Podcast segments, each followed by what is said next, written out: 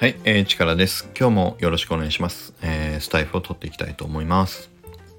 で、このチャンネルでは、えっ、ー、と、僕らの NFT ジェネラティブコレクション、マイクールヒーローズに関する、えー、何かしらのトピックを、えっ、ー、と、毎日定期的に配信していこうっていうチャンネルになります。で、今日は、あの、どんな話をしようかっていうと、ちょっと、えー、いつもとは思考を変えて、NFT のジェネラティブコレクションって、まあ、ジェネラティブアート作品って、え、ー、と、どうやって作っていくのかっていう話と合わせて、まあ結論から言うと、なかなか、えっ、ー、と、簡単じゃないなという、あの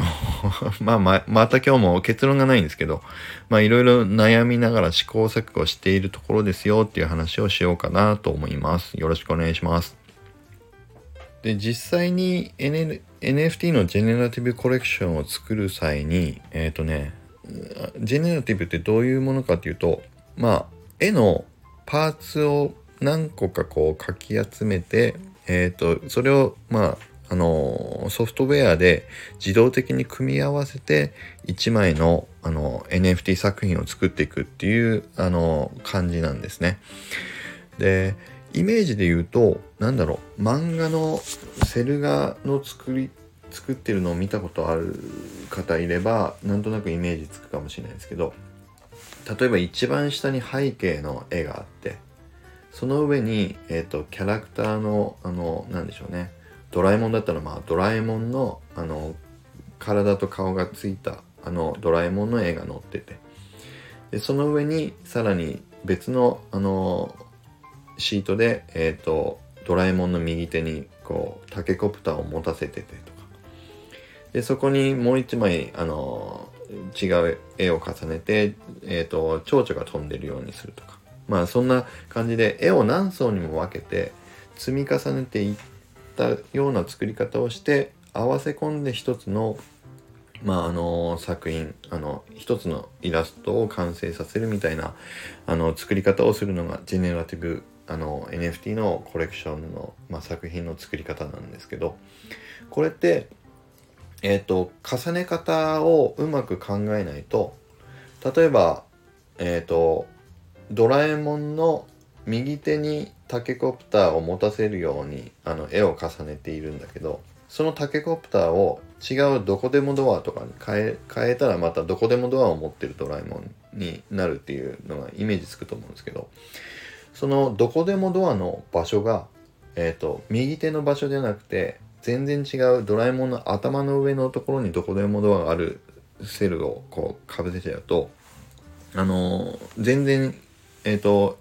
絵として全くイメージしてない、意図してない絵が出来上がっちゃって、ドラえもんの顔が隠れちゃって、こんなの使えないっていう作品になっちゃったりっていう風になる、なる。と思うんですけど、まあそんな感じで NFT のジェネジェネラティブコレクションも、えっ、と、作り込む上で、どの部分の、どのパーツを入れ替えていくかっていうのを、あらかじめある程度こう決めた上で、えっ、と、作品を、あの、イラストを描いていかないと、えっ、ー、と、後々そのパーツを入れ替えるっていう、あの、入れ替えて違う絵に作り込んでいく時に、まあ、うまくいかないんですよね。要は、全然うまくいかないんですよ。右手に持たせるはずのパーツが、まあ、左手にあったり、大きさが全然大きかったり、顔が隠れちゃうような場所に違うパーツが出てきたりとかっていうと、あの、一つの絵として最終的に、まあ、完成するのがうまくいかないんですよね。で、それを皆さんこう調整しながら、あの、それぞれの NFT の、まあ、コレクションのジェネラティブ作品は全部それを計算してパーツの大きさだったりパーツの形だったりパーツの場所だったり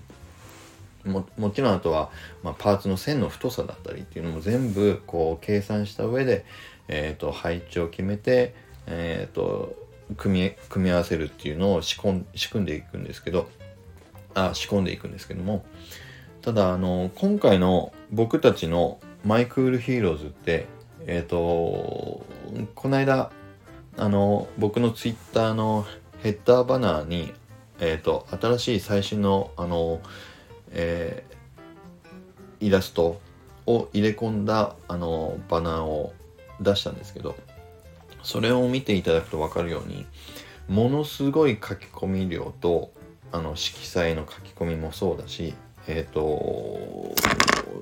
やっぱ見ていただくと分かるんですけどすごい書き込まれてるんですよいろいろ。で1枚だけでももうアート作品のようにあの完結できるっていうぐらいの、あのクオリティの高い NFT の、あのイラストを今リードデザイナーの三宅さんが描いてくれてるんですけどじゃあこれをどうやってジェネラティブにするのっていうところがまだ実はね、えーと、結論が出てなくていろんな試行錯誤をしているところです。で他のコレクションを見ると例えばなんだろうなえっ、ー、と顔顔のまあえっ、ー、と顔じゃないな髪の毛の色を変えてみたりとか例えば肌の色を変えてみたりとか、えーと、服装を変えてみたりとかっていうのもネオ東京パンクスとかもねそういう感じでやってたりもしますけど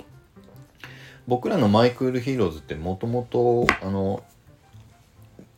ちゃんとヒーローの元キャラがいるので変にその肌の色を変えすぎたりとかあのそういったこともやっぱりあのイメージが崩れてしまうのもどうなんだろうなっていうのをちょっと思ったりあのするし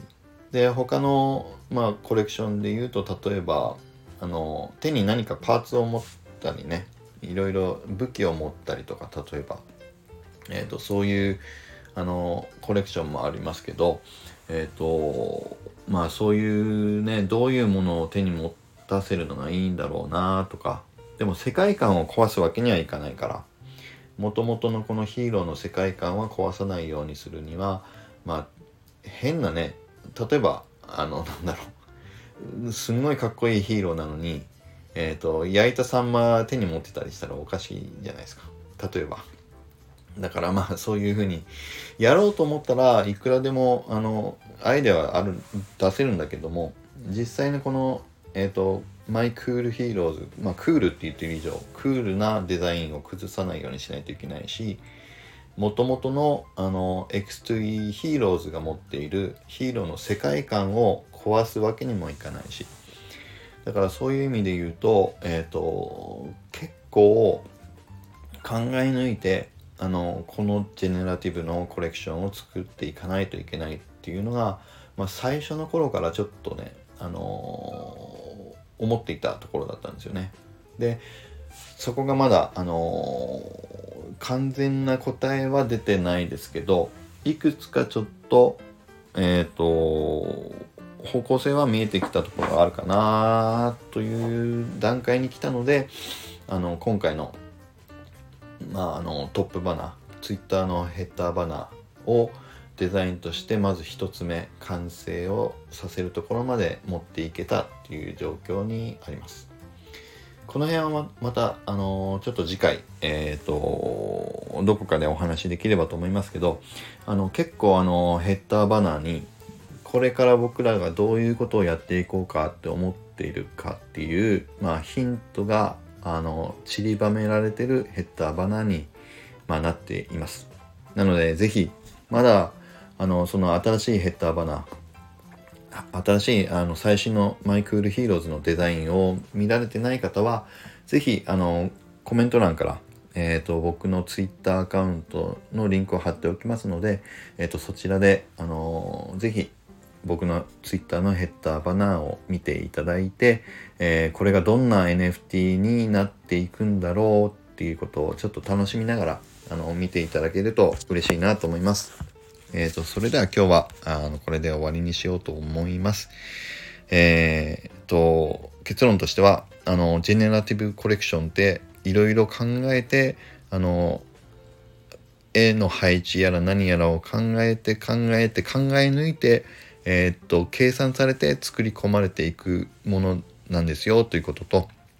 で、それをの大変さが今身に染みて分かってきましたというお話と、で僕らの最新のバナーデザインにはそのいろいろ試行錯誤している、えーと、アイデアがあの詰まりに詰まった森にも盛られた、あのデザインになってますよっていう、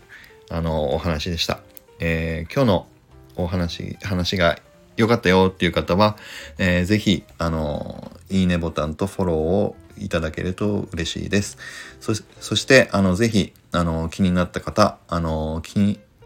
気になった方はぜひ、えー、僕のツイッターアカウントのツイッターヘッダーで、えー、最新のマイクールヒーローズの、あの、デザインを見ていただけると嬉しいです。えー、それではまた皆さん良い一日を。Thank you.